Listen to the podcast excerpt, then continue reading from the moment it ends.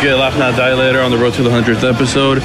You already know the craziest, the best podcast where you're gonna hear people cry, laugh, say stuff that they don't want to hear. Have low key heavily recorded just because there's so many crazy shit said on the podcast.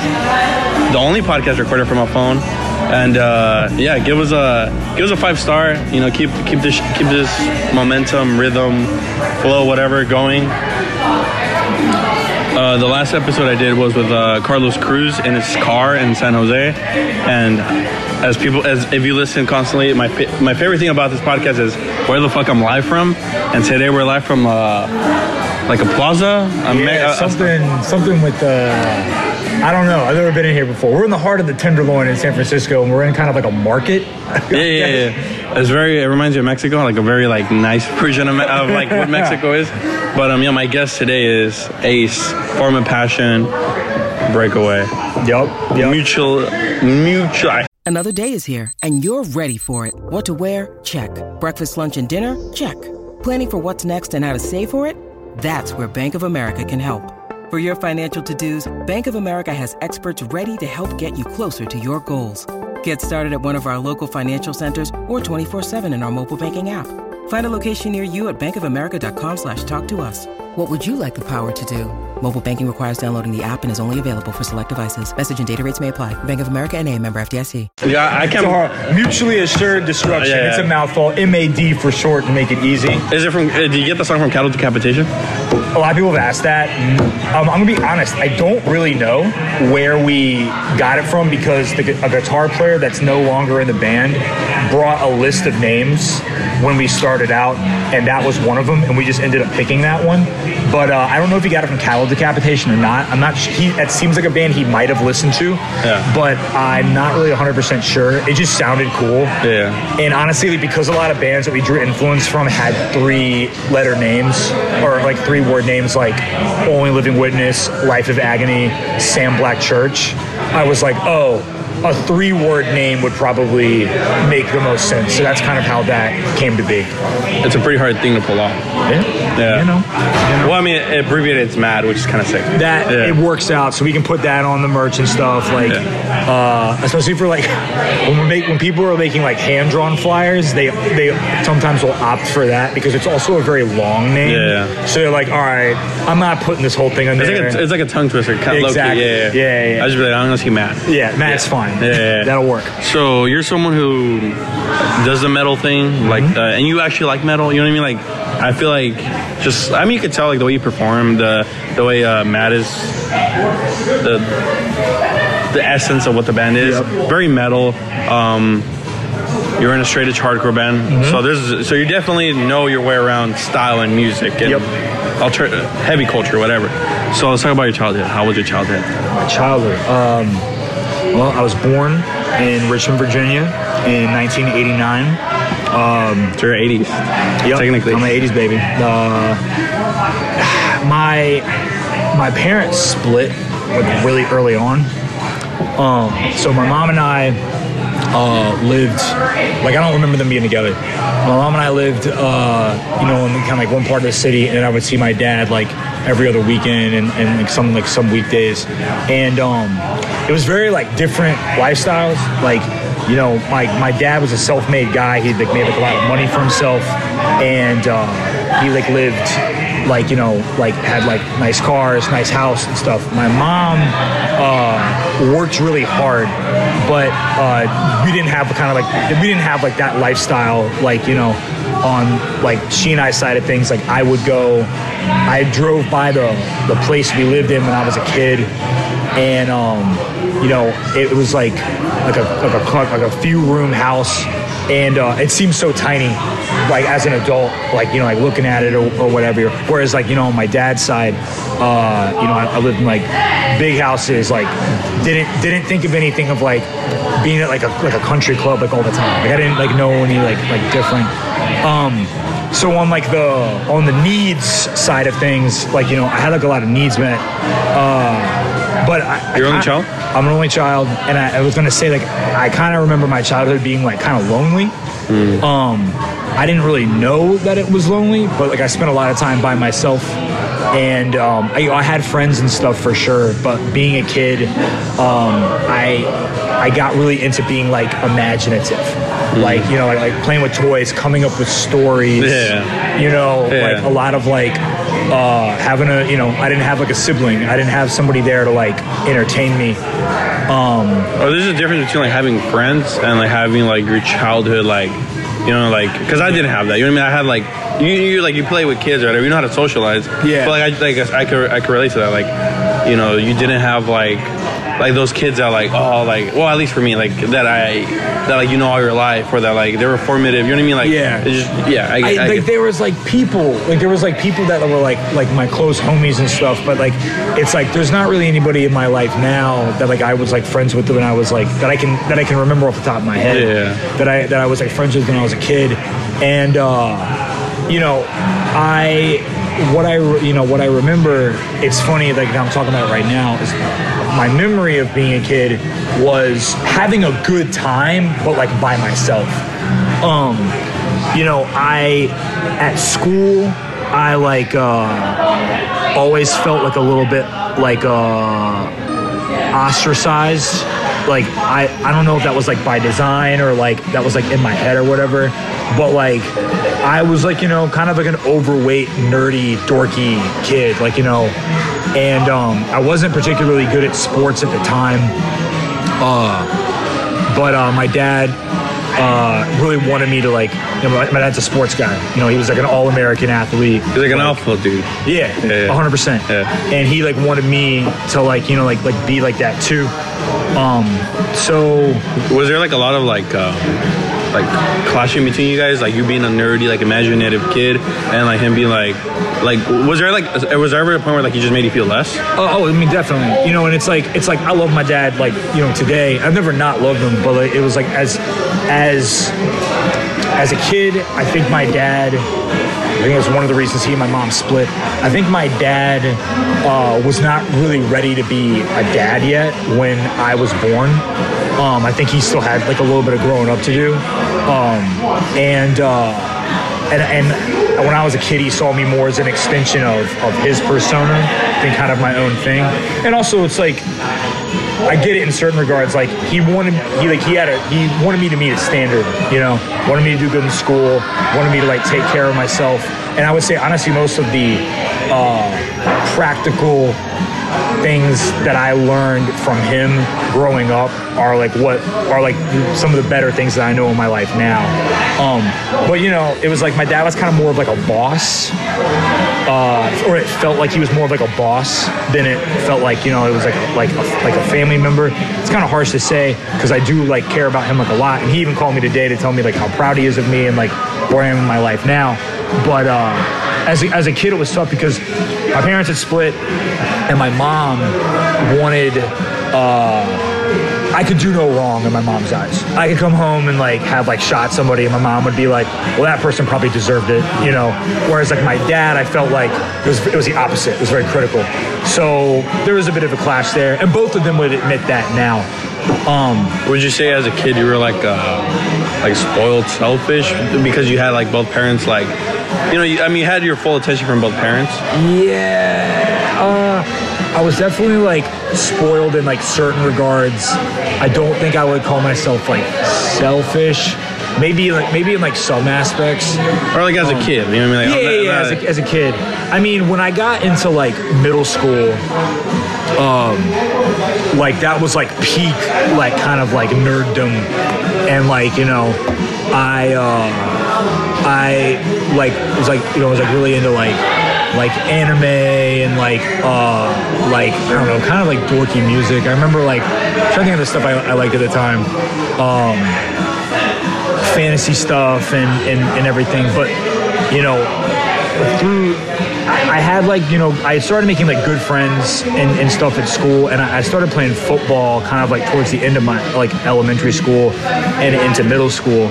Um, but I never particularly was like good at it. Um, you know, but it's like, it's what my dad wanted me to play.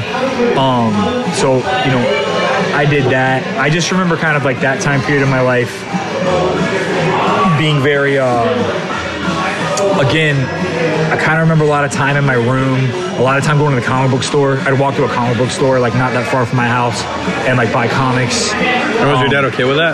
Like, I mean, was he like? I wasn't with him that much. Yeah. You know, he, he didn't have a problem with me doing that stuff. He just there was no relation. yeah. You know, like um, I mean, even even still, uh, as as great of a man as he is, there's certain things that he like. When my dad calls me now, he wants to talk about work, like how I'm doing at my job or whatever.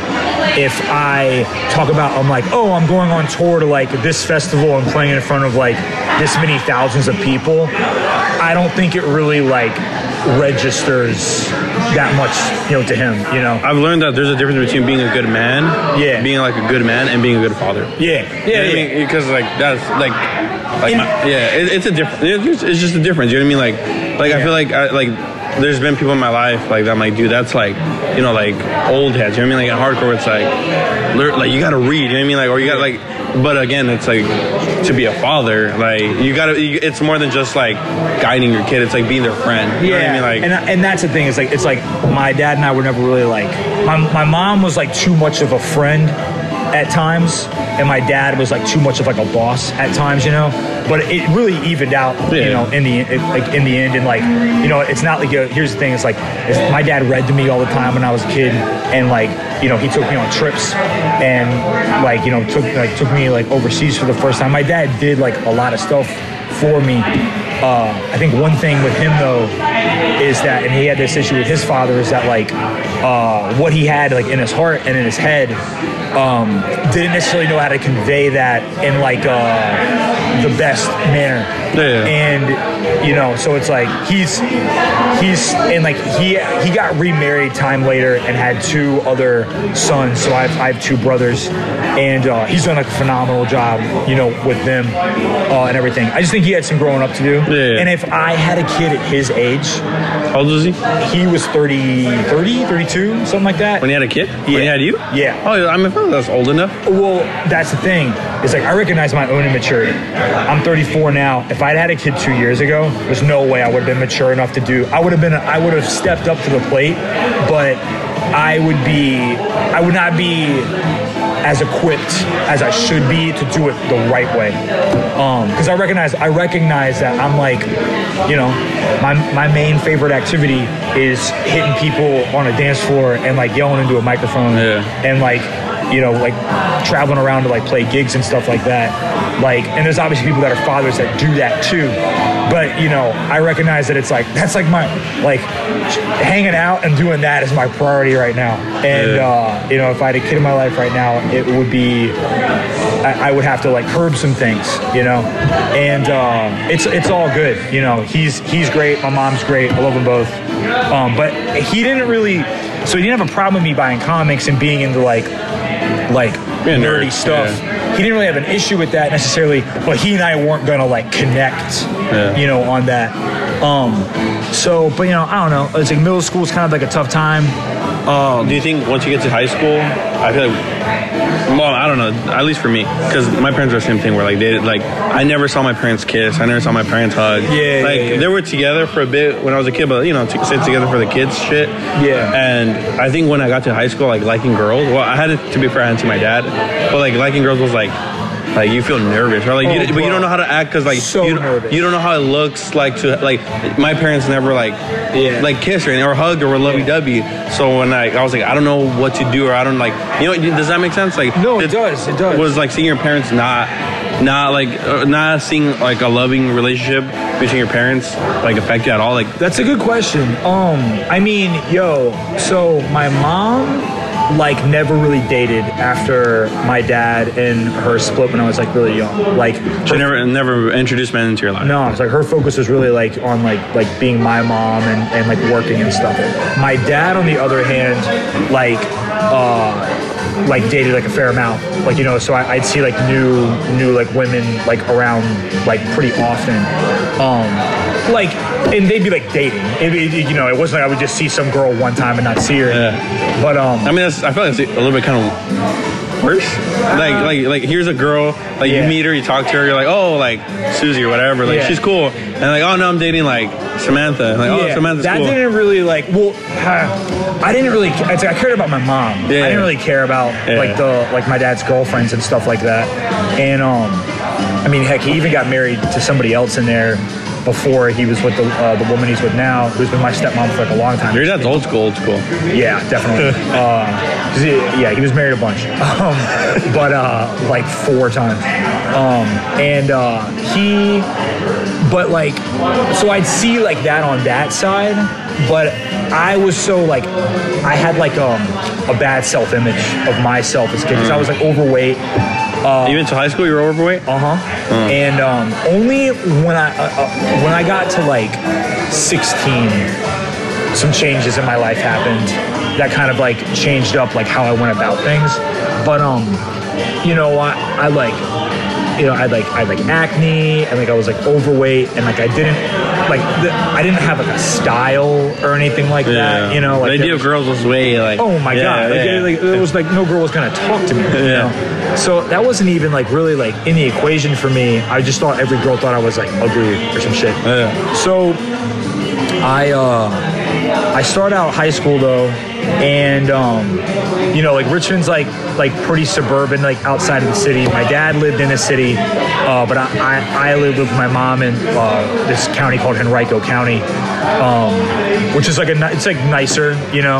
Uh, so I lived there, and I like you know like went to this high school um, with like like Richmond, uh, for the size of the city it is, has like a lot of musical output from like hardcore to like metal. Um, for whatever reason, it's just a very like artistic and creative city, despite the fact that it's only like a quarter million people. Um, so it's like you know from like stuff like Lamb of God, like to like Avail, to GWAR, to like on the hardcore side, like Down to Nothing, Race War, Naysayer? um, Naysayer, yeah, definitely. Like you know, like all that. It's like Oh, so you guys, yeah, yeah. I didn't know all those bands were. all those bands are from Richmond. Oh, so and, and, there's, and like that's the tip of the iceberg. There's so much more. Um, so the high school I went to was kind of known for like having like hardcore people there. At me, as a lot of high schools there are, but uh, mine in particular, I, I think like count me out. Uh, dudes were from there. I think the the drummer of Bracewar was prom king. You know, at, like at like some point in time. That's there. wild. Uh, Rashad. Um, oh, Rashad. Uh, Yeah. I, I, I met him. Yeah, oh, yeah, yeah. So Rashad was like prom king of my high school before I was there because he's older than me. But um, it was like, it was like not like a cool thing, but it wasn't like a not cool thing Yeah. to be into. Then. So, So hardcore, hardcore is like, like normal. over there. normal people, some normal people in Richmond know what hardcore is So, yeah. because it's such like a thing. yeah. Like pre TikTok, LA wasn't like that. Like hard, well, hardcore was like. that makes like, you sense. gotta dig through a tunnel. You gotta go everything was like, punk, ska, or like. Yeah, yeah. You got in Richmond. It was like That was your punk. Yeah, for sure. It's like people knew like what hardcore was. Yeah. Um, so I uh, I got into I got I'm into high school and I like at the time um, a friend of mine that I'd grown up with had shown me well what happens first is my dad is like I want you to learn to play an instrument because my dad's actually really into music and my Yeah. love of music actually does come from him he's really into classic rock but like on some like not just like he like likes that shit he's like a student of that like he recently went on a tour to europe uh, for two weeks just as a vacation just to hit like a like not just to but like hit like a ton of like classic rock spots like went to liverpool to like check out a bunch of beatles stuff like went to like the drummer of the who's like bar Like or classic, something. classic. Yeah, he like 60s british invasion like rock and roll I was thinking of like Latin. yeah no, no. no no no he like 60s british invasion rock and roll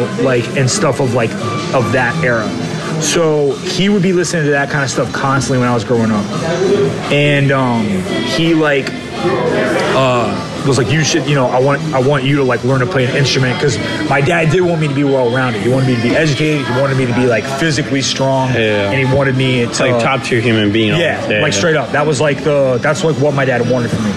And um, his delivery wasn't the best, but his intention I get. Yeah, yeah. So In the long run, that's it. yeah. So uh, I was like, but I'm also lazy. I'm a lazy. I was like a lazy kid, kind of, and like can at times now. It doesn't seem like it, but I can be like a lazy dude. So I was like, well, bass only has four strings, so that means that I probably won't have to learn as much shit. So I'll play. I'll learn to play bass. So I got that. Took some lessons. Um, at the time, I was kind of into like some like radio rock, like Queens of the Stone Age and uh, I remember going to like bass lessons, like wanting to learn that. I was into like metal, like I was into like Metallica. Um, I liked like I think at the time I like like like I think I might have been getting out of my Limp Bizkit phase. I didn't love nu metal, but I like I liked them, you know, for whatever reason. Um, You're a nu metal baby, right? God, not not really. Like, that was not what was popping when you I mean, it was popping, but I, I wasn't like like you were in, that was in your world. That you were really my world. I like select bands, but like when, when they were wearing costumes and shit, I was like, nah. I didn't like Slipknot. I didn't like Mudvayne. Hmm. Like if, if it was more on the like, we just like look like regular guys playing this, I was down. Um, like I think, like I don't think I had any Deftones CDs, but I didn't hate them. Uh, I liked Korn songs that were on TV, but I never got a CD of theirs. But I was like very into Limp Bizkit when I was in middle school, but simultaneously was very into Metallica and Iron Maiden. So like it wasn't like uh, I didn't zero in on nu metal at all. Um, but so when I started learning to play bass, I also got really into like blues stuff randomly um, because a friend of mine that I grew up with was like really good at guitar, and he w- was like really into like also classic rock, but like like blues oriented classic rock. So I had a lot of people coming from different angles showing me shit, and um, so when I was That's, a, that's crazy for like a six year old. oh yeah, I mean well I'm 14. Oh, 14, yeah. I'm 14. So I have a lot of stuff coming from like different angles, and I'm learning to play bass from this like jazz guy. And he's putting me on some jazz stuff. Um, so I'm taking in like a lot of different things. Um, I'm not really like uh, there's not just like one lane that I'm into until a friend of mine that I grew up with, and like he's been my friend since I was born. His parents were my parents' friends when my parents were together. He's getting into punk, and I think punk sucks. I'm like, oh, it's it's like I'm into metal, so I'm like, yeah, this is like rudimentary. Yeah. This is like like anybody can play this, like, um, and also something that to, to bring in is like a few years prior, there's a big pop punk boom. And like jocks at my school liked it. Like they liked Blink 182 Sum and like Sum 41 and shit. Exactly. And I didn't like them because they were kind of whack to me. Yeah. Even though I was also playing football and stuff, but I wasn't like one of them. So I associated that with those guys. So I was like, I don't like that stuff because it's like dudes I don't like Yeah. like play this. Um, emo stuff is like kind of happening at the time too, and it's too whiny for me. No, you So- were not into like Falling Reverse, Chiodo. That comes like a little bit later. This Oh. is more like All American Rejects, Oh, Fall yeah, Out yeah, Boy, yeah. like I'm like, yeah, I'm like not into anything like that, dude. Even like AFI is popping at the time, but because the man's voice is high, I'm like that's lame. Even though I'm listening to metal that sounds Mm. Yeah, yeah, yeah. like high vocals, I'm like I don't. This isn't for me. My friend is showing me like 77 OG punk. He's showing me like Ramones, Sex Pistols, uh, the Dead Boys. And eventually I like kind of am like, all right, like I can play this stuff. So it's like kind of cool. Um, and we start we like start a band together. I just want to be in a band because like I think it, it would be like cool to be in a band. So we started this band called The Reserve. Very punk.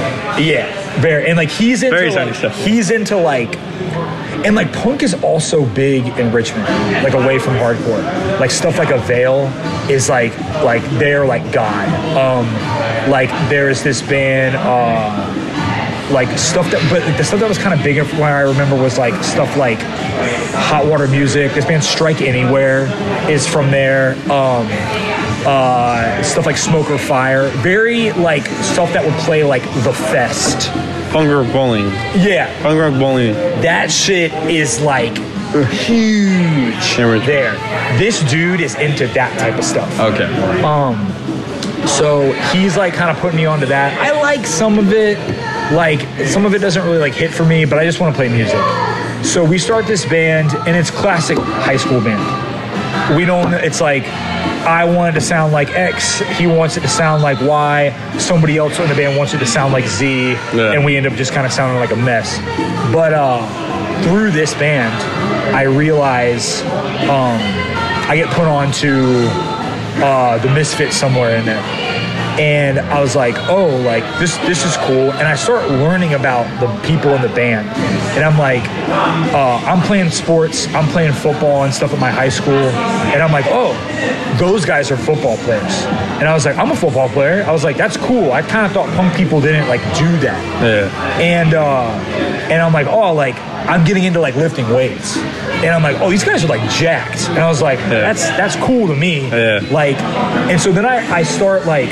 I'll be in my car and I'll start singing along to their songs, and I was like, oh, I can like kind of sing like this guy. And so that's kind of how I found out that I could like sing, sing. And eventually, like, I stop playing bass in this band and start just being the front man. And we kind of go more of like a like like kind of go like a misfitty kind of route, but combined with like just 80s US hardcore punk Okay. because I get into that because of this friend. But yo, the thing is, is at the time I like hated hardcore. He took me to a hardcore show, and this is hardcore punk. I think I've heard this. He Yeah. took me to a hardcore show. See this band Direct Control, and they're opening for Agent Orange. And I knew about Agent Orange because of Tony Hawk. Yeah. And I'm like, okay, I'll go because I know the Tony Hawk song. I know I know Bloodstains. And this band Direct Control plays, they open, and I'm like, yo, this fucking sucks. I was like, they play too fast. I can't understand what the guy's saying. Like, everybody here smells. Like, this is like whack to me. And uh, what's really funny is that the dude, that band, the guy who drummed in that band would become super influential for me later. He would make bands that I, or like some of my favorite bands even still Like who? uh, this band Government Warning. It's a punk band from Richmond. Um, he he started a record label called No Way Records. Um, actually, uh, from your area, they put that they put out this band called Destroy LA. Oh, okay. That was from L- uh, that was from San Pedro. Yeah. Um, but uh, he ended up opening this store, Vinyl Conflict. Um, th- this guy's name is Brandon Farrell. He has since uh, passed, and he like left like ages before he passed. He left the store to this guy Bobby. but like so that's sick. still like a big that's Yeah, still yeah. a big record store in Richmond and shit. Um, but he was in the, he played drums in this band Career Suicide. Oh, okay. Oh yeah, he oh, played in Career sick. So the attempted suicide record, Yeah. he's drumming on Oh, that okay, shit. okay. And they like, I don't know if they flew him into Canada or what. He was in Municipal Waste at one point in time in the early, Like OG, the- OG. like OG Yeah. lineup, like Municipal Waste. Yeah. Um, so this guy was very influential on me. Uh, but um, I go to the show though, but like something about the energy, even though I was like, I don't like this shit. I was like, I'm still like kind of down, and um, like in Richmond, because of how big alternative music is was uh dude the, the, there was like pocket scenes that didn't really cross over to one another. So there's the hardcore punk scene. That's its own thing. And that's like bands like direct control. That's like what will become like government warning. This band wasted time That is- sounds like a negative approach. bingo. Bands that sound like negative approach. Stuff that in the contemporary would be like spy Yeah. or like uh or like if we're in San, we're in San Francisco right now like that band fentanyl or like stuff that uh like that band shit from Canada. Yeah, yeah, like like it, that was its own thing. And punk was his own thing. own thing. And no no. But then even separate from that was the street punk scene. And that was like Uh, street punk in Richmond? uh-huh. Then no none of the bands really like got super big. There was this band No Way Out and this band Social Dropouts. Um and like you know they had their own their own shit and then there was hardcore so there's like down to nothing And the skinheads were with the street punk. well, Or skinheads, those are another thing. Skinheads, was, there was some skinheads in Richmond, but they were main. That was mainly a Virginia Beach thing. Um, Okay. and and they like there were like some kind of punk skinheads, but like, bro, if there was like twenty, like that probably I'd probably probably be being like, uh, what what's the word I'm looking for here? Uh, that that's generous. If, if there wasn't like a lot of like skins there, Okay. that was more of like a DC, Baltimore, Okay. like.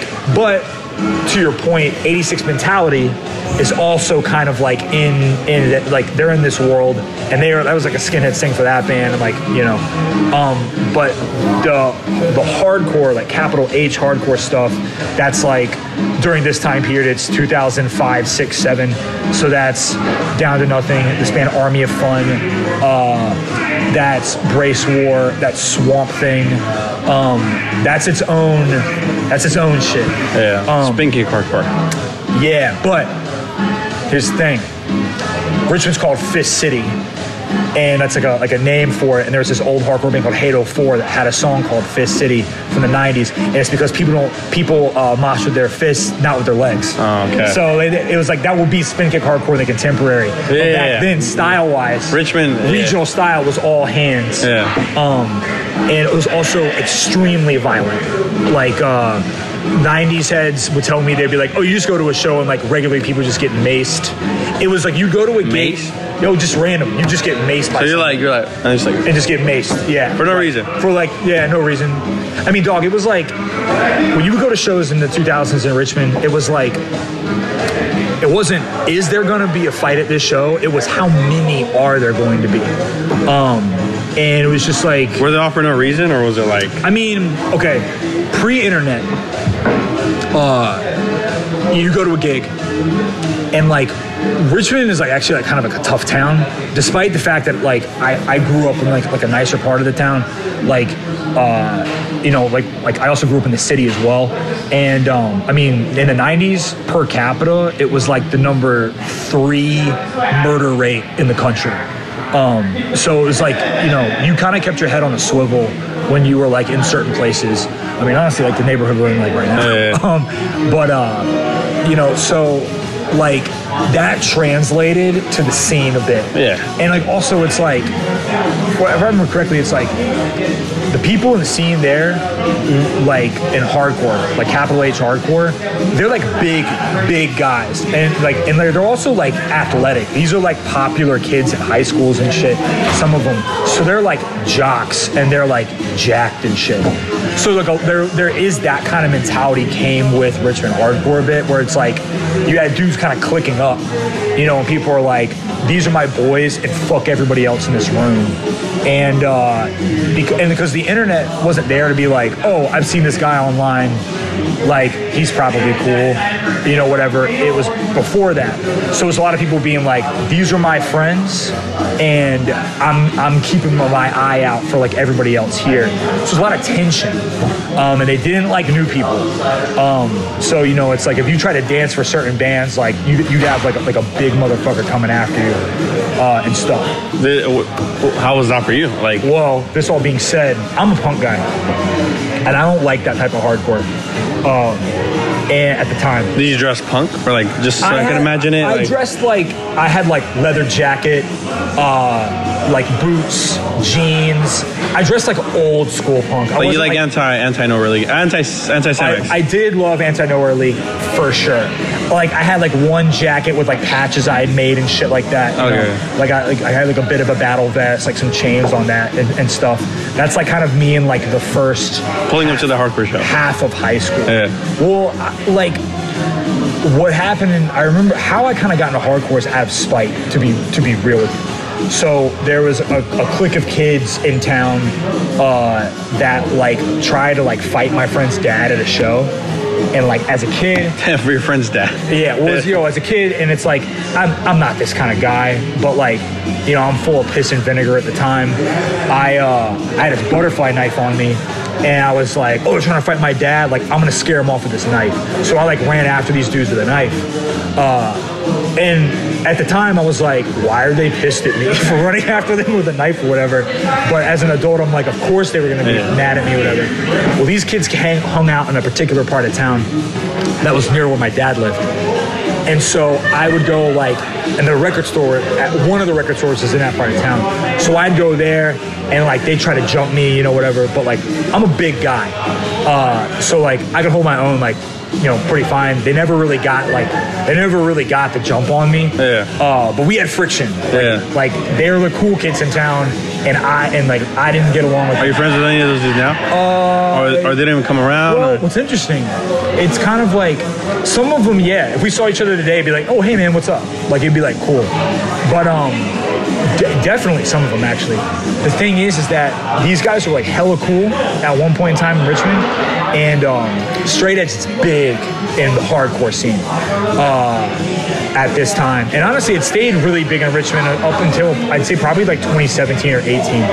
Um, but uh, these guys well I- i'll get to it because so i start kind of like out of spite being like yo i'm gonna like i'm gonna come to th- their shows and they're and they're not gonna do shit to me or they're not gonna get me to stop coming around yeah. so like on like my like 18th birthday, uh, I go to a D- I go to a Down to Nothing show. The lineup is Down to Nothing, uh, this band Meltdown, um, Trash Talk, and this this this kind of new band uh, Trapped Under Ice is opening. Dang. And um, Dang. so I uh, I go to that gig, and like they they didn't like blatantly like be like yo man let's take a walk outside, but like people are moshing and shit, and there are people who are cheap shotting me for sure. But I was like I'm not gonna start any problems. I'm just here to kind of be like I can be here, and no one's gonna stop me from being here. So I you know, and at this point in time, I've been like lifting weights for like a while. I've been like playing football and stuff. Like, I, uh, so like, like I said, I, I can handle myself. Also, nothing on, like, I'm just being honest, nothing on these guys. None of them were particularly big. There was one dude that was like, Oh shit. yeah, but he was like not around that much. So he wasn't at this show. Uh, but if, if he had been in the mix, that would have been kind of like a problem, to be honest. But uh, the rest of them were kind of like like skinny. They were like like you know like little guys kind of. So it wasn't really like an issue. Um, but I, I kept coming around and stuff, and like occasionally over the years we'd have like friction here and there. But like yo, all these guys like one year all sold out and like stopped coming around. And so I just, I, but by that point, I loved hardcore. Like, I was like so into it. And like, you know, my, my punk band from high school had stopped. Um, and like, uh, maybe like my first year of college. Uh, Out of, I just out of curiosity, like sidetrack. Yeah. So hardcore is like violent. Hardcore is like, like I mean, what you're even saying is that like new people. They didn't like new people. You know what I mean? like Like, like I'm thinking like someone like Cheddar, like who's like a really like chill dude. Yeah. Like, how do those fools like, like how did like someone chill from that era like get to be so chill and like pull up at a I gig? mean, dog, Cheddar doesn't seem like it now. He was Ch- crazy? Cheddar was in streets, bro. really? Yeah, like, So like everybody in hardcore. So it's safe to say like everybody in hardcore who comes from that time, you, well, like they they're they're they're. you they're got in the mix at least once. oh, okay. like it was just kind of like unavoidable. Yeah, yeah, yeah. Okay, Um, okay. I mean, yo, I'm not gonna put Ched on blast. Ched, Ched, Ched He's is- just an example. I'm just like. I mean, no, I mean, like he's like somebody that I like lived with at one point in time, and like uh, have always supported like all his bands, like from Tough Luck to to Candy and, and you know everything like Lost Souls. Uh, Ched, uh, Ched and I used to be like out, out there on, on like you know like getting in just get just getting into street fights. Honestly, Yeah. like so that was a net, that was inedible in hardcore. Everyone who's who was in hardcore got in a street fight. Yeah, essentially that was kind Okay. of like if you were into that type of hardcore but even on the punk side you know like like I mean, what what what are you? As you're an older dude. yeah You're smart. Yeah. What do you think about like hardcore now? Is that like like like that like a kid could just like pull up like like don't get me wrong. I don't want to be that guy where it's like but like for example the video of like. Uh, the dude from Regulate at 2020 with no pressure, where like someone just comes and like hits her leg. I was like, oh, we're having fun. Oh, yeah. Where it's Oh. like it's like it's gone to the other side. Where, it's yeah, like- there was a point where it's like, oh, welcome people, like everybody's welcome. Like don't be that guy, don't gatekeep anymore. Yeah. But now it's like on the other side, where like that would never happen. And from what you're saying, from yo, what other people You're also. bringing up a good point, and, and and like I like to this day like hardcore is my life, man. Hardcore and like metal, like and, and punk, like that shit is my life, and um, and I'm proud to say it. And uh, like it's like I got love and I have critiques uh, for the contemporary. Like um, I do think we've gone a little too far afield the other direction, where it's like what I always sat behind was it's like, hey man, uh, hardcore is welcome to anyone, but it's not for everyone. And I think right now it's like it's like what it's kind of turned into is that it, it, it's positing itself as for everyone, but I don't think that's hardcore's doing. I think that's kind of the outside being like The people, yeah. they've like made it that way, kind Well, yeah, of. there's like hardcore YouTube channels now where it's like, Yeah. like where it's like, Which is like, which is like fine, but it's just like I, it's just, it's, it. mm, I mean, what happened? The, the situation you bring up about regulate would just. I feel like back in the day, that just like wouldn't have. Oh yeah. People like that were there had a little more reverence. Even like five years ago when I was pulling Oh, up. no. Yeah, yeah. I mean, I, I feel like there's a lot more casuals now. Um, It's like whereas- normie straight up. Like straight up, like Yeah. fools are like, I'm gonna go to the bar and like, Yeah. other than pressure, you like it's a concert. and it's like I'm a promoter, so it's like on one hand I'm like it's sick. There's so many people that are at shows, but it's like I'm also like a lifer, so I'm like I also don't like casual style behavior though.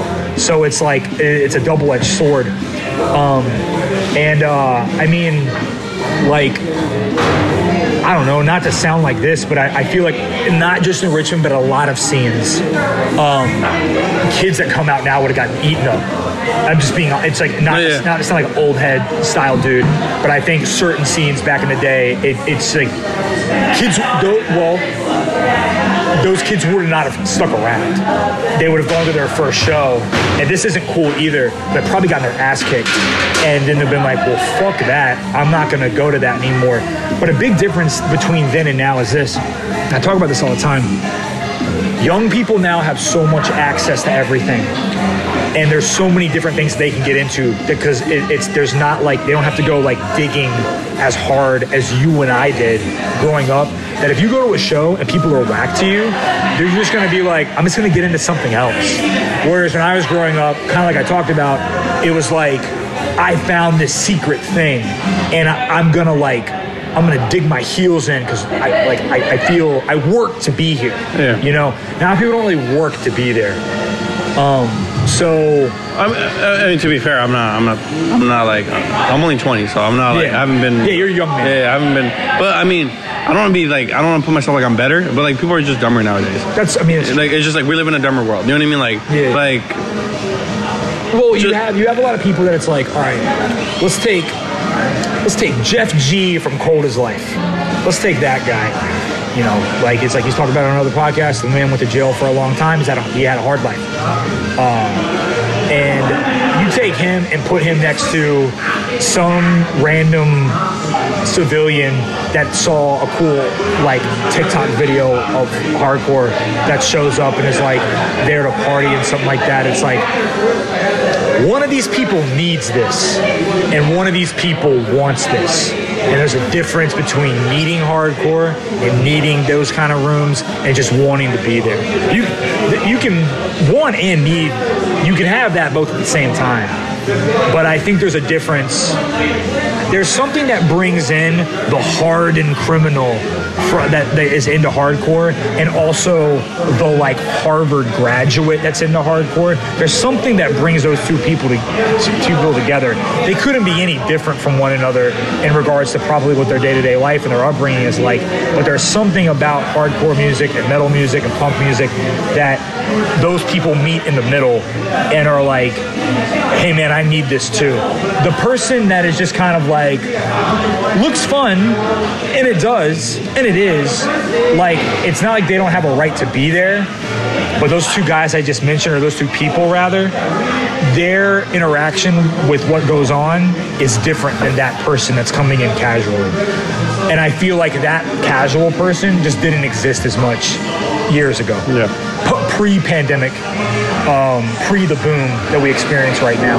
Yeah, I, I, I mean, because because because just having it- like having TikTok on your phone. Like people like I, I think I was talking to someone yesterday about it. They're like, oh, uh, we have Facebook. I'm like, yeah, Facebook. You can interact with the people, like you know that you knew. But it's like TikTok. I could see a video of like how to make the history of George Washington like in a minute. Bingo. Yeah, like you know what I mean. Like, like the most random shit. You know what I mean? It- Like. it- you're not just interacting with people that you know on there. Yeah. You're you're, you're consuming stuff from all over. Whereas previously you had a circle. and it's like I understand there's trends like like I've talked to other people like older people where it's like oh yeah like title fight that was an or, like Stories era. Apart that was an era I remember. um, Blink 182 like you know Yeah. the, they they dug deep or whatever but like now it's like like Scowl and like but I'm like the internet is is the only difference from the, like from trends you know what I mean like this like like like you can't take away I don't I mean we're not gonna live in a world without internet anymore I'm not, No, knock on of wood not. but Yeah. like that's just something that I'm like is hardcore ever gonna go do you think it's gonna go back to like not I'm- maybe it's not be this exactly the same or the music but like you've been you've been like um like like like I don't want to offend anyone or anything like this is not don't diss anyone particularly it's just what I see Sure. there was a like like there was like there, pardon if I'm a little bit wrong there was a time where Weekend Nachos hoax Twitching Tongues Trash Talk Yep. um, Trapped Under Ice and like Career Suicide were all like touring or, or yeah. bands Yeah. like and like even New Brigade or something like but just Oh, like just Brigade, yeah. they're just like they're just like bands you know what I mean like Yeah. we're a band we play music we tour and have our fun and that's it Yeah. now a lot of bands like don't get me wrong I know there's a bigger platform you could you, you could do more you could be you got kind of different styles more accepted but like that part of hardcore where it's like yo we're just gonna pull up in our shorts and like play it to like 20 people it's kind of dying down Yeah. you know what I mean like a band like Hoax like that Yeah. like just like some freak like you know what I mean like Well, like I know well, what you're saying. yeah yeah like And on, I think that still exists on the very punk side of things. yeah, yeah, yeah. Like I think like that energy. Uh, of just being a band. You know I I mean, of, of just like I'm being a band. I don't care about streams. I don't care about like, you know, like viral shit. You know, and it's like, and personally, it's like I like don't. You know, I just made I made an Instagram recently for MAD recently, in the past couple months, because like previously that I was like, it's, it's like I don't want the rat race of like social media and having to like like like treat my band like a brand.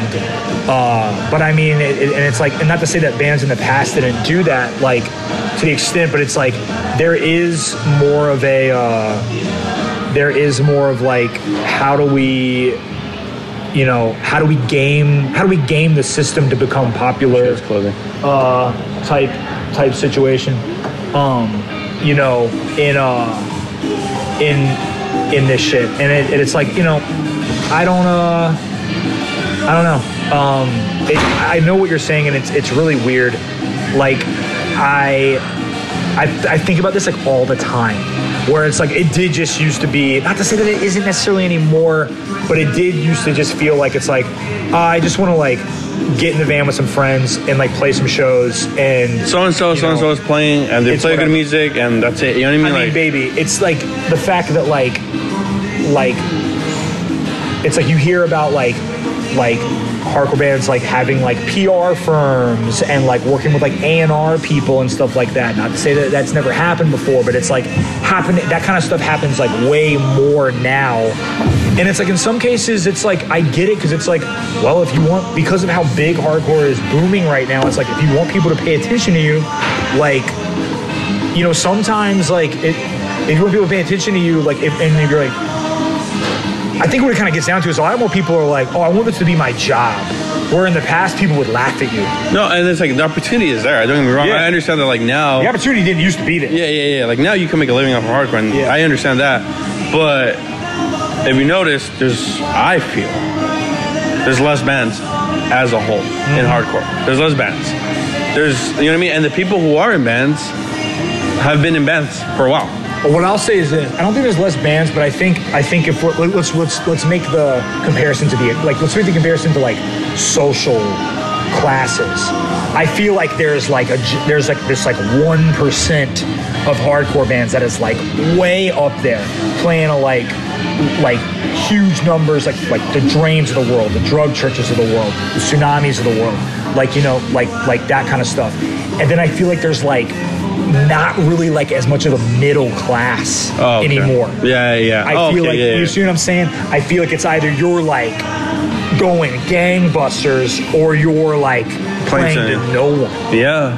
Yeah, you're you right. know, Yeah, or, like, good point. or, or, or just like like you know, I feel like previously there was a lot of middle class hardcore, uh, for lack of a better term, like stuff that's like, eh, we play around some, like you know, it's like we go on tour here and there, like we'll play the occasional festival, but like this isn't like you know we have day jobs, yeah. you know, and it's like now I feel like it's the bands that are like this is all I'm doing, and then there's people that are like no one knows about us, and it, it's so I feel like that's kind of like like the big difference. I feel like, and I might be speaking out of turn, but I feel like there's there's not as much middle of the road, you know, like uh, side kind of like we do this we do this on the side because it's like I've always had to work. You know, I got out of college and like my parent both my parents kicked me out and uh Is you're rebellious? huh? Is like you're rebellious or like? Uh, kind of, yeah. Like my mom was getting over like me coming in like late at night to her house right after I got out of school, and uh, my dad um, and I were like beefing at the time and just like not talking. So I uh, I got out of school and I was like, all right, well I need to pay rent. So like I was never in like a band that like like could tour, you know, like months at a time. I was like, oh no, bro, I gotta like I gotta like you know. Uh, like you know I gotta pay bills. So I would only do like weekends and like beg to get on festivals and stuff like that. Um, you know, so it, it's like Well, do you? Oh yeah, going back to question. Do you like? Do you think hardcore will ever, like, like again, trends exist, but the internet being the new factor? Yeah. Yeah. Do you think it'll ever go back? Like basically, what we're saying is that the middle ground is where like the top forty hardcore kids I only listen to top forty bands Mm-hmm. and that like like the underground like crazy shit met, and then that's when friction happened and fools got beat up or whatever. Or and now it's like you're either seeing a huge band like No Pressure at the Velasquez or something, Yeah. or you're like in the room with like ten people on like Yeah. a Thursday. Do you think hardcore will ever be violent again? Do you think hardcore will ever be scary again? Do you think hardcore will ever be a thing where like you should come and think or come and like be like, let me see how like Be- be aware How, about yeah, I need to know. I need to see how I move. don't be real. Like I, I don't. Um, this is a for better or for worse scenario because it's like they're. I'm like happy it's not as crazy. I'm happy that it's not just random people getting beat up anymore all the time. Um, at the same time, I got into hardcore because I like the danger. So me personally, I, I like liked that. I liked kind of feeling like, oh, some fucked up shit could happen here. Like you know, like like I was, I you know, was, was into that. Um, and uh, now I feel like I don't feel like it's to go back to that because on the most underground side of stuff right now is more punk related stuff in my opinion, and I that's not really the vibe on punk on the side of on the punk side of things. Um, and like hardcore now, right now, is like just so poppin' and like everybody has access to it. So I don't really think it's going to happen over there. Um, but it's like you know, at the same time, it's like cool to be able to play to like a ton of people and there not be like a problem. Like, um, But I think as like I think a lot like again as a promoter, as someone who's been there for a while, like you you seen the difference. Yeah. As me who like I just saw a glimpse of that, like going to shows a little bit before COVID. Yeah. Now I'm like, eh, like yeah, there's a room of like a, a couple hundred kids, but like like I'm talking to like five kids who are actually like sick. You know what I mean? Yeah, yeah, Meanwhile, yeah. like before, like when like you know what I mean? Like I like. Like it's like like yeah like I could be in a room of like literally 300 kids that like hardcore But well not kids that they're not even kids anymore Yeah. but like in a room of 300 people like hardcore and why do all these people kind of suck you know what I mean like you know what I mean like it's like like I don't feel like they're the hardcore like what we said like the hardcore breed where it's like it's for anyone a kid from anywhere Yeah. any class but you're like a specific breed Yeah. but I don't see that anymore it's just me I think I think also it's like you're you're from like South Yeah. Southern California. It's like it's a really like it's like a very populated area. It's a really poppin' scene. It's like I feel like you're gonna see way more casual activity like in a place like that. Yeah. I see that in San Jose some. Um, Richmond has like really good shows, uh, but it's like not as big of a populace. So I feel like I don't see there's definitely weirdos. Yeah. Like you know, like and like not like uh, not like the, not like the like I'm maladjusted like to society type weirdos. Like like you know the the phenomena of like kids that come in like corpse paint and shit like that's Yeah. happened post COVID. Um, Which I mean, do your thing. I guess I don't I don't understand where that came from, but uh, but you know it's it's like it, it's just different. It's like not like it. It doesn't feel like kind of like like as much of like this thing of ours, you know, like, Yeah. as as like it did. But you know what? It's like uh, things do change, and you either adapt or you you become a relic of another time. Uh, Lee says like shit's got to change. Shit's got to Yeah, evolve. you know. You know what I mean? Can't stay like they can't stay one way forever. Yeah, exactly. So, it's like you just kind of gotta like. It, I, what I when my friends were like feeling kind of down and out about stuff at one point in time, it was actually pre-pandemic. Uh, I would tell them I'm like, hey man, you just gotta seek out the stuff that you do fuck with. yeah, yeah, yeah. It's like don't don't let the shit bother you that you you hate. It's like just seek out the shit that you think is cool, and just attach yourself to that. Go to the shows that you think are cool, and uh, and just enjoy. You know. Um, but it's uh, still there at least. yeah, you know I it's mean? Like it's, it's Yeah. hardcore's still there So at least. You and I, I mean, so we're going to a couple shows tonight, and, and like I'm, I'm sure it'll be fine. yeah, yeah, yeah. Um, but you know, in, in the kind of like my timeline at this point, like I, I uh, was like in college. I was in a, a punk band briefly called CCP, stood for Community Corrections Program. Um, because of the influence from like stuff like Government Warning and Wasted Time and Direct Control and like that Grave Mistake and No Way Records type stuff, uh, I wanted to do a, a U.S. 80s hardcore band pre 86 style. Um, but I'm, I'm also really into the Boston sound. So I'm into SSD, I'm into DYS. I like straight edge hardcore punk music from the uh, from the early 80s. So I'm like I like Minor Threat, I like Uniform Choice. Slapshot. Like I like Slapshot. So I wanted to make a band that was emulating that type of stuff. So I uh, I made I made this band community corrections program. I played bass in. So I had stopped singing, and uh, we were a band for like a couple years. You know, just played around like VA and DC. Nothing nothing really that wild. Um, but at the end of college, and like you know, I'll briefly kind of touch on like the straight edge thing. I. Uh, you know, I've, I've never drank, never done drugs.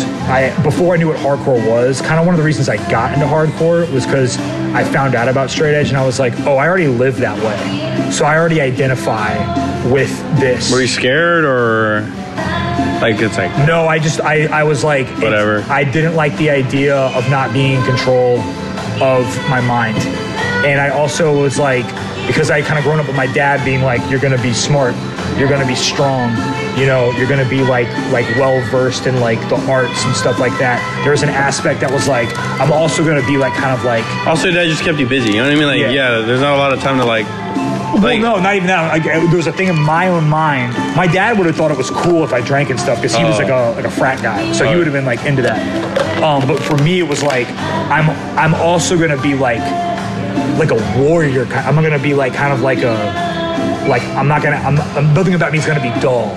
You know, like, like it's like I'm always gonna be alert and aware, and like I'm not gonna like let anything like I'm not gonna let vices get in the way of like you know things I want to do.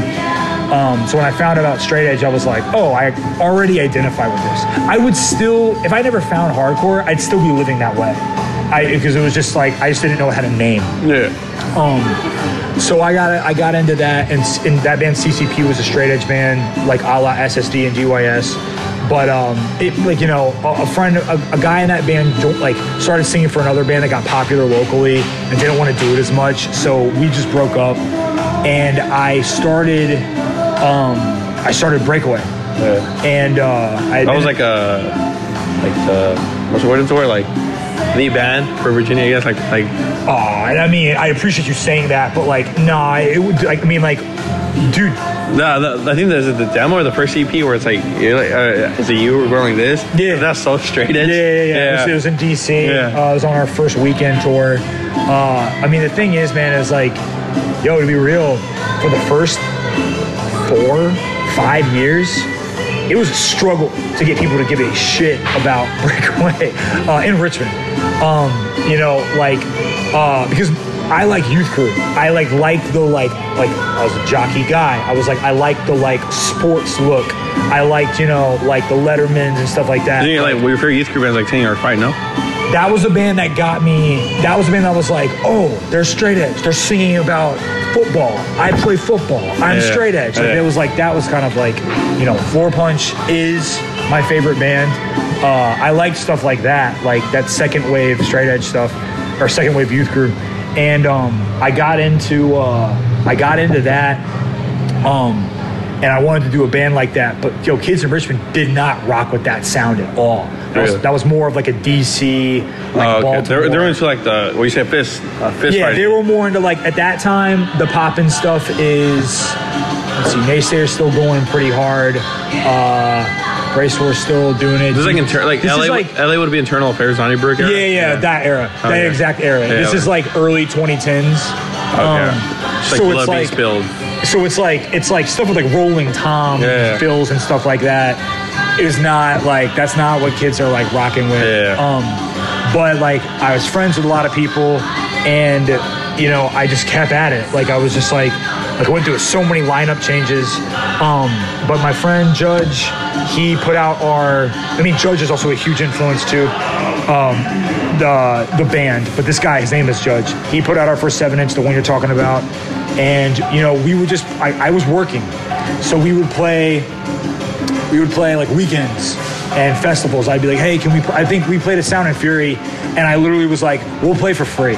Just if we can play, we'll find a way to get out there. Did you guys play for free? Yeah, play for free. And uh, and you know, came out in 2012 and did that. You guys Um, opened it. we didn't open, but we were like maybe like third or something one day. Um, and uh, but our friends were doing this band Tough Luck that Cheddar was in, who I mentioned earlier. So Tough Luck is happening, and uh, and like this band Deadbeat. Um, that- Deadbeat. Power violence. Like Nah, another- kind of. this they were on some kind of like they got into kind of like Satan at one point in time. They were Oh, kind yeah, of on like that kind of mode. Um, but uh, there's been Deadbeat, Hard Stripes starts happening around this time period. Um, and like these are the bands that we're like playing with and like our friends with like you know like at home and stuff. And like we start making friends with kids in New Jersey. And this is the first band I'm in that I'm like touring. I'm like going out of town Yeah. and stuff. But it just like kind of kept at it. And like uh you know Jared from TUI and DTN started a label. And he did our second seven inch um and uh you know we're playing like Edge Days in Atlanta. And like Is, was that a thing? Yeah. Like like edge day like edge straight edge events play. Yeah. Oh yeah, man. So that wasn't. That, I know that wasn't as much of a thing on the West Coast, but on the East Coast, like Edge Day would be a thing Like a- every year. Literally a holiday. Yeah. It was a holiday. It was based off of the last 10 yard fight show in 97, 10 17. Um, and you, it was mainly a Boston thing. And we did play Edge Day in Boston a couple times.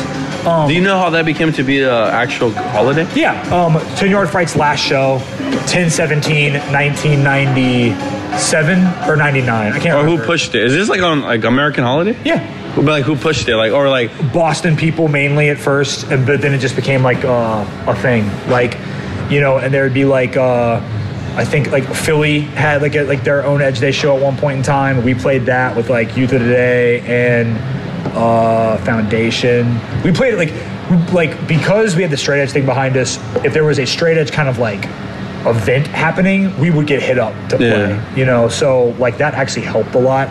Um, so do you yeah. look do you look back now and you're like like like that's like uh like are you, are you do you still feel the same way of like straight edge? Oh, I do. The rest of the world doesn't seem to, but I still Straight edge is not popular in my No, opinion. not at all. Or even the kids who are straight edge are not like They're not like that. They're not as like they don't beat their chest about it. yeah, like, they're not having the jacket anymore. no, no. Like, the, the Letterman is is very out of out of style currently.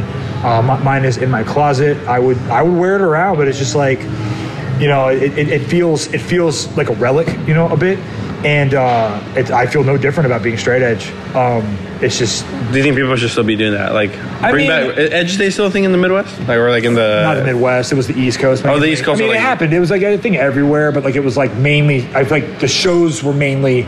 You'd see Atlanta. You'd see Philly. I did one in Richmond one year. Uh, you'd see Boston. But it's still a thing or not anymore? Not really. I don't see people doing the Edge Day show anymore. Damn. And I just think it's just like there's not as much. There's just not as like much interest. I mean, I have a, I have a theory about that. It's like kind of what we're talking about earlier.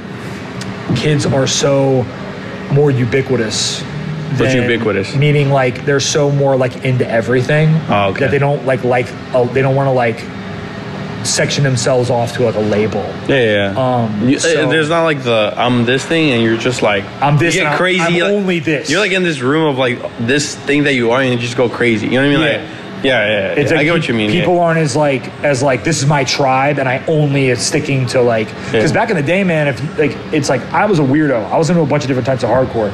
Back in the day, it would be like, oh no, I'm into like this. I'm into like power violence, and I don't listen to anything else. Yeah. Like that was how like it, it used to be. Well, do you think that's That's. Do you think that's cool?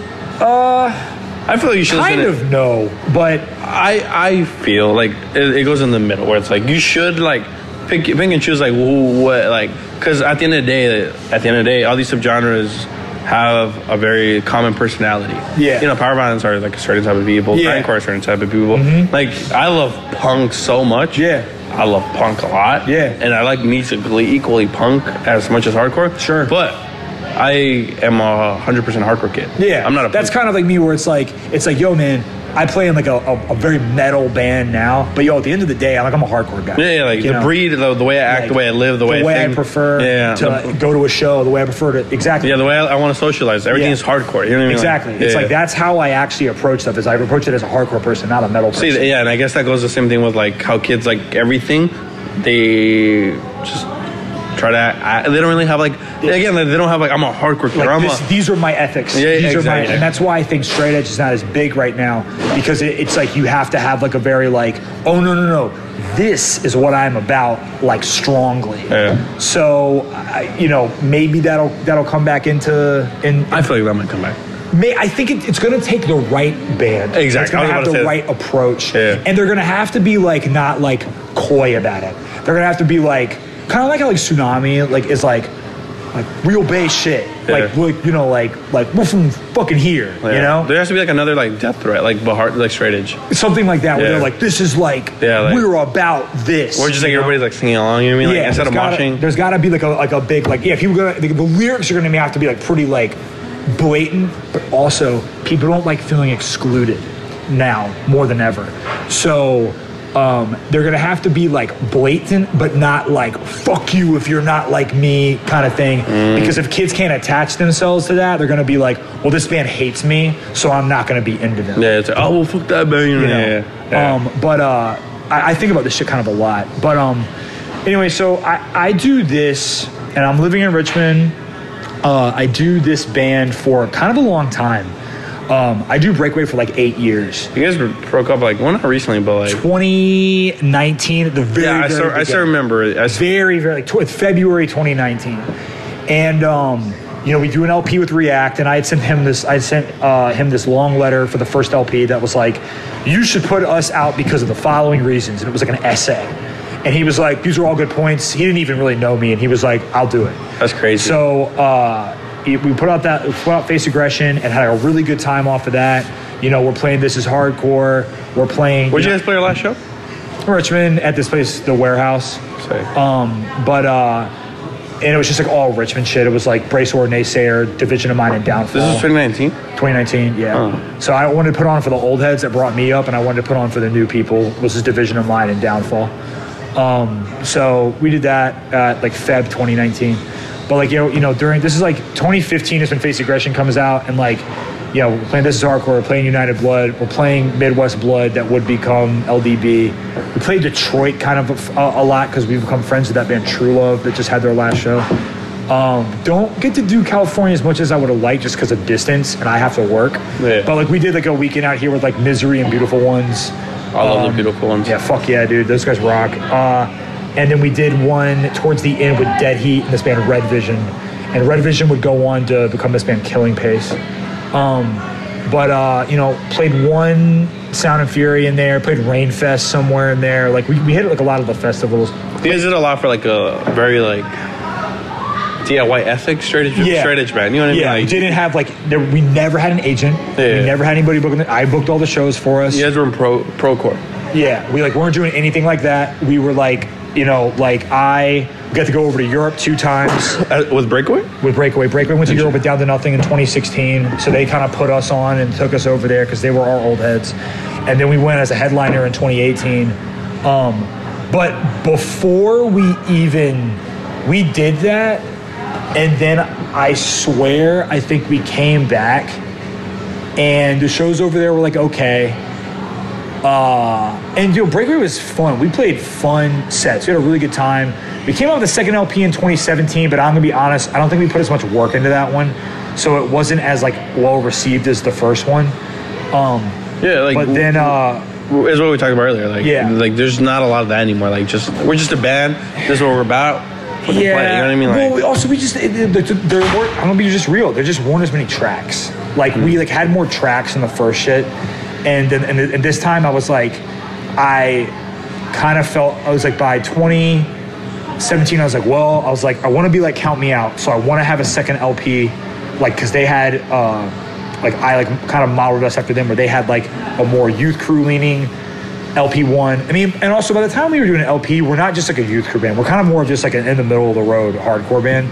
Um, LP two, I wanted to go a little more melodic, but we didn't really like lean into it enough. So I feel like we didn't like miss the mark, kind of.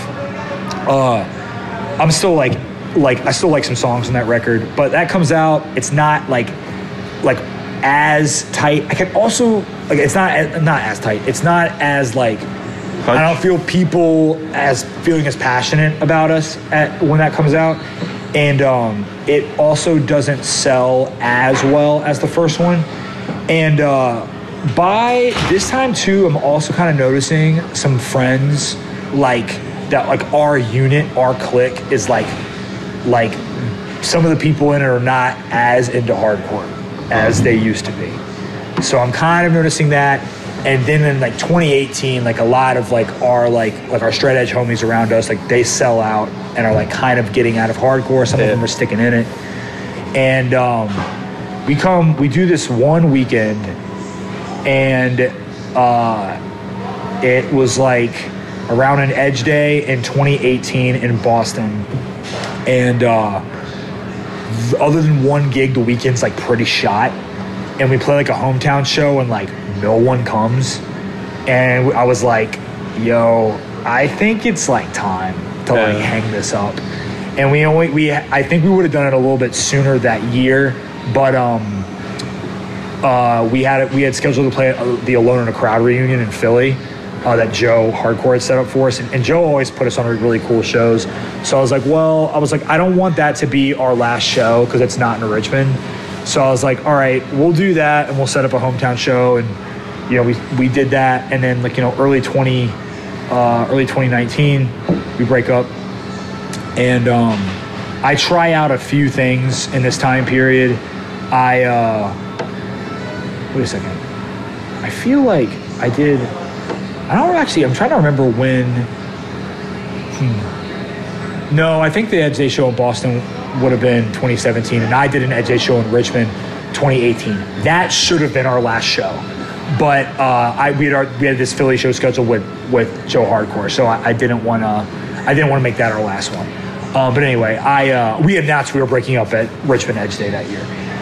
2019 comes in, I'm kind of in a transitional place in my life. Um, a lot of my friends are selling out, uh, and I've been like with this like straight edge click for like a long time. Um, I just kind of had come out like a, a relationship I was in had just ended, and uh, like you know I'm like ah this band I had a lot of identity with is stopping, and this friend group that I have a lot of identity with is also kind of like going in different directions and your relationship. And my, my relationship's over. Um, we uh, Just want to let you know that we're closing up. Yeah. okay. Um, what do you want to do? Like, you know, like Uh, can we do five minutes by any chance? Or five Yeah, minutes? thanks. Just five minutes. Okay, yeah. Alright. Well, it's like it's 2019. I can I can speed it up. Yeah. Um, so you know we uh, I'm in a weird spot. Oh, yeah. Um, I'm in a weird spot. I like. I, 2019 was like a rough year, honestly, for me. I started I started a new band somewhere there called Neuromancer. Um, that would have been cool. Actually, it was cool. We only played like three shows, but like it never really like hit. Um, it was kind of like integrity like style. Um, we had some cool imagery and like um, it was like integrity meets like kind of like some Japanese hardcore, like Japanese stuff like Bastard or Death Side. Um, but uh, you know, we only played like three gigs, and and you know, like it's the guys that just didn't really want to do it anymore. And um, somewhere in there, I had done a Misfit set, uh, cover set, like full outfit and shit. and I was like singing like Glenn, and people that I knew from hardcore were like, "You can sing," and I was like, "Oh yeah," and they were like, "Why don't you do a band where you sing?" And I was like, "Oh, well, I can maybe do that, but I wouldn't want it to sound like Misfits. I'd want it to sound like Only Living Witness or like Life of Agony." Yeah. And so like I like kind of like I hit up this guy that was in this band called Holy Land. uh, that was called Spirit Animal at one point in time, and uh, he was a really good, interesting musician, but not really a hardcore guy. He's like more like a metal guy, more of an experimental music guy. And I was like, "Would you want to do a band?" And because I saw him at the last Breakaway show, and I hadn't seen him in a long time, and he asked me some questions and stuff, and like was like, "You know what? Okay, I'm down." So I got him. I hit up the dude that was in Fire and Ice and Down to Nothing, uh, Groder, who like he's also in Bracewar. They weren't doing as much, and I was like, "Hey man, do you want to like do a band where you get to like kind of like just do whatever you want on guitar?" And he was like, "Yeah, I do." And I hit up my my bro uh, Eric from Breakaway that was in Breakaway with me. He lives in Brooklyn. Uh, and then our, our man JD, who was drumming, he he had filled in for Naysayer a few times and had been in this band Lost Souls with Cheddar, and he uh, he was just filled, finished college. And I was like, "You got anything going on?" He was like, "No." So we started Mutually Assured Destruction. That's in May. We start practicing in May of 2019, and the demo is out in July of 2019, and we get hit up immediately immediately by Joe Hardcore, and he was like, "Do you want to play the pre-show for This Is Hardcore?" So that was our first show. So our first show wasn't even in Richmond; it was in Philly. Um, we do that, and uh, the momentum's good. Like you know, we're starting off cool. Like not even like seven months later, we have the 10 inch out on on Edgewood, who was like my friends had been like running this label Edgewood, um, that was doing like Blind Justice, Dead Heat, like uh, God, a bunch of other stuff. Um, like doing, a really a really good job, and uh, I always wanted to have a, a record out on them. So they we come out with that record, and uh, then you know like we had done like we were doing like a weekend with like Incendiary, and like we're like people that I met through doing Breakaway, like we're getting like some good opportunities. We like played like some crazy shows up to this point, and then uh, our last shows with Terror in North Carolina and Restraining Order, and then the world stops. We just come out with a record, and uh, it really really hurt the momentum. But um, over the pandemic, you know, I'm working. I I had worked at uh, UPS Freight right out of college. Yeah. You know, and I was just working for corporate for them, started on customer service, and worked my way up to data analytics. I'm terrible at math, uh, so I don't know how the fuck I got that job. But it, it, yo, to be, to be straight up, I'm like, yo, when we like started working from home from the pandemic, I was able to kind of fake it when I was at the office that I knew what I was doing. When I got home though and started working from home, I was like, oh yo, they're gonna figure out that I don't know how to do this at all. Yeah. So I was like, I need to quit. And so I, after being there for like nine years, quit and got into uh, roofing repair sales because my cousin, had, you know, worked at this roofing firm, and that's what I still do now here in the Bay. Um, but uh, I, you know, started doing that. But you know, I, I and somewhere in 2019 as well, I started Forum because when Breakaway stopped, I thought I wasn't going to do a band anymore, and I was like, oh, I'm going to start this podcast. Um, but I couldn't stay away. I, I don't think I'll ever not be in a band. So that's that's kind of how that's how MAD started. But I started Forum to kind of take the place of Breakaway. Yeah. Um, but I just ended up doing both MAD and Forum, and that was influenced by um, uh, this podcast, the Bret Easton Ellis podcast, which is about film. But I wanted to do a version of that where he like interviews people in the film industry and television. I wanted to do a version of that, but for hardcore and metal and punk music. Um, and then uh, so we do that um, with my, my friend Sam that was in Breakaway with me. And uh, also, it's kind of inspired by Inside the Actor Studio. It, it wasn't inspired by hardcore or metal stuff. It was inspired by film shit. And uh, I just wanted to like kind of get down to the like, how did people get into hardcore? How did people get into metal? How did people get into punk? Like, what led you there? It was kind of like the the the deal with it. And I'm, I'm about to hit episode 100 next week. So, Um, so I'm, I'm a bit happy with that. But uh, yeah, not, not, not to kiss your ass, but that's like my my favorite hardcore. I appreciate that, man. Yeah. Thank you. I, I well, it's serious. It's a little more serious than some of the other ones. It's yeah, it's what it's what you want from like from like I don't want to talk about you know I'm not talking It's, about a, it's, a, it's a- it is you know it's it, an interview podcast that gets into the kind of the serious nature of people's lives. Yeah, yeah. Other hardcore podcasts are like like it, it's like they're more fun by design. They're more like discussion. They're more like music. Yeah, Yeah, it's, this one's a little more about people focused. So, um, there's I don't think there's uh, too many out there that are that are uh, like super akin to it, other than like yours and maybe a couple others. Yeah. Um, but uh, so during this time period, um, I'm just at home. You know, um, I started dating this girl in California uh, that we had like, met through mutual friends, and um, she had grown up around hardcore too, uh, but had moved up here from Southern California, and you know a long time ago. And um, because flights were cheap during the pandemic and nobody was on planes, like I was able to fly here for like 200 bucks, like like round trip. Yeah. So I'm coming here all the time, hanging out with her. I'm able to work from my computer uh, and everything, and um, you know, uh, I you know become acquainted with the Bay, and uh, you know, things open back up. And as things open back up pretty quickly, uh, like it was we were at a spot we've been dating for almost like two years, where she was like, "All right, like." She's like- what's gonna happen? Well, she has like a, a really she has a really like like strong career here in the Bay, and I had like what I refer to as a, a, a nicely paying job for Richmond, but it's a job, not a career, in my opinion. So it was like, you know what, you've got a really good thing going. I had like uh, through government grants found a way to buy a house in Richmond um, right before the pandemic happened. So I was like, I'll keep my house here, I'll keep my room here, and as long as you're cool with me having my spot here and like my house that my homies live at with me, and I'm able to kind of go back and forth a little bit, I will come to the Bay.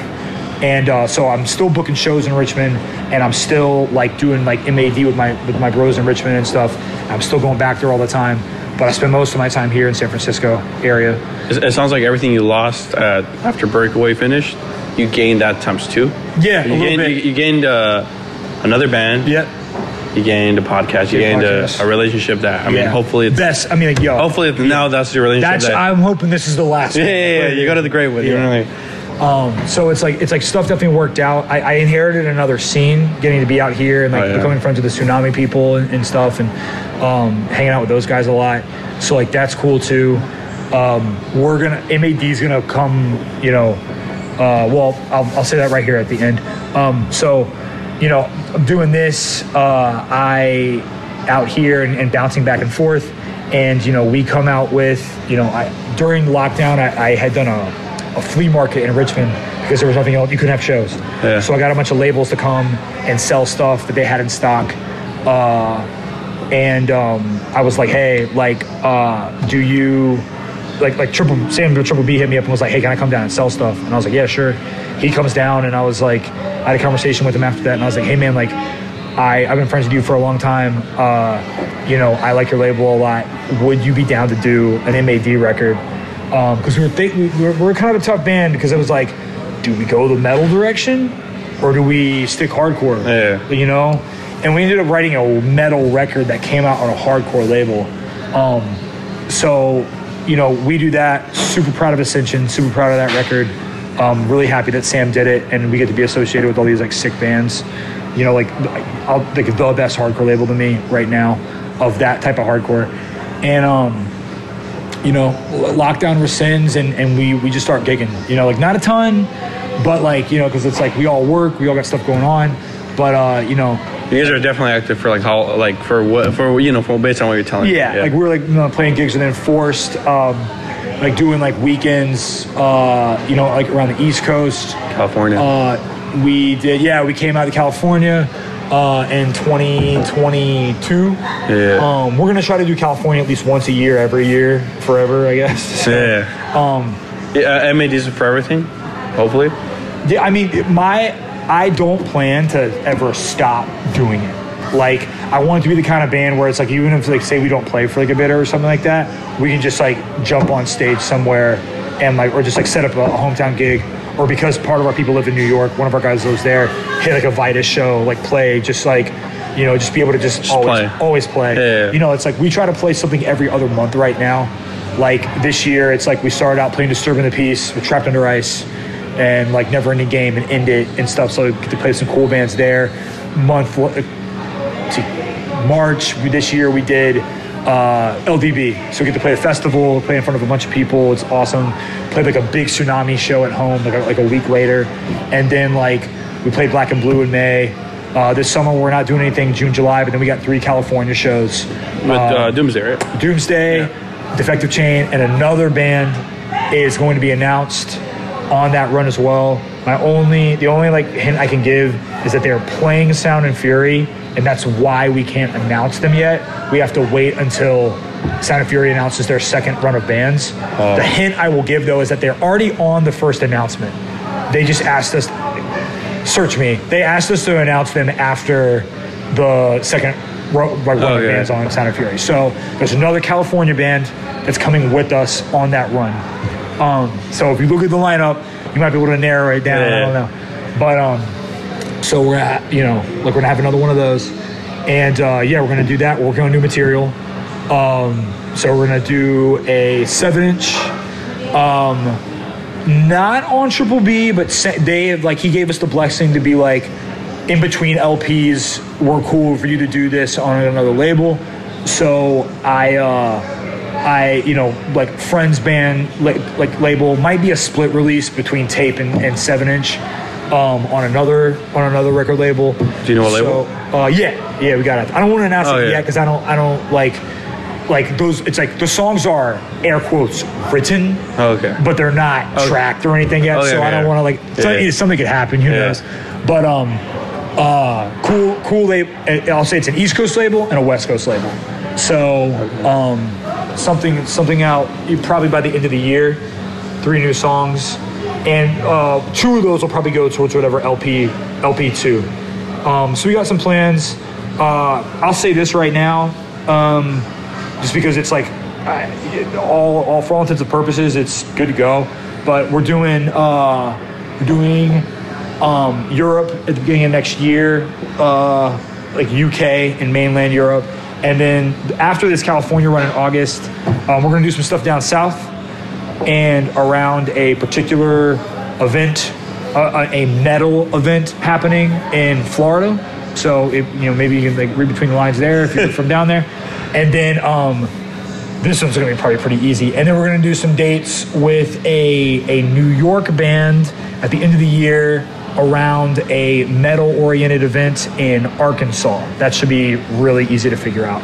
Um, so not, active, not, active. not a lot. Well, think about it like this: August, have a month break, doing some stuff in October, have a month break, do some stuff in December, and then have like a you know. so yeah, I guess it's just band stuff. Like it's really in advance. It has to be in advance. well for us because Yeah. I'm in he I'm here. The other three guys are in Richmond, and then one dude is in Brooklyn, new. We're- and he's in Combust, and they're like really busy. Yeah. It's like we gotta like, and also our drummer is a like a pro, he's a pro musician.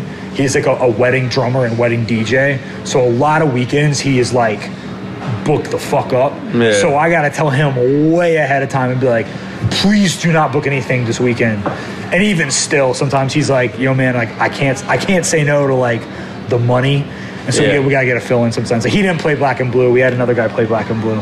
But um uh, you know, so we got stuff planned out and um yeah, I love doing it. It's like we're a, I refer to us as like a heavy metal hardcore band. So if you like heavy metal, like traditional heavy metal, you'll fuck with MAD. If you like hardcore, you like the mosh, like, you know, you'll fuck with MAD.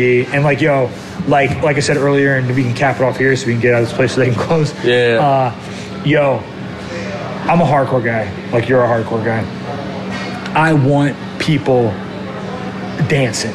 You know, it's like we play metal gigs sometimes, and that shit rocks. But in my soul, I want to see people putting hurting on the dance floor. So it's like that's the kind of stuff that like I like to play and I like to be at. And uh, you know, it's like I'm always gonna be like a hardcore dude. I swear, if MAD was playing stuff that sounded like I don't know, like Iron Maiden, like a reference earlier, I'd still want to be playing like hardcore shows. 'cause Yeah. That's just the kind of energy I'm into. That's what. That's uh. That's your home. Yeah, that's my home. Yeah, That's yeah. my home, no doubt. Uh, I mean, I could talk to you for another hour, but yeah, yeah, no, they they're gonna come and be like, please. Uh, please leave. Yeah. but uh, All right. that's good. That's my life. Thank you, everybody, for listening. Yeah, I mean, hardcore. Hardcore, man. Yeah.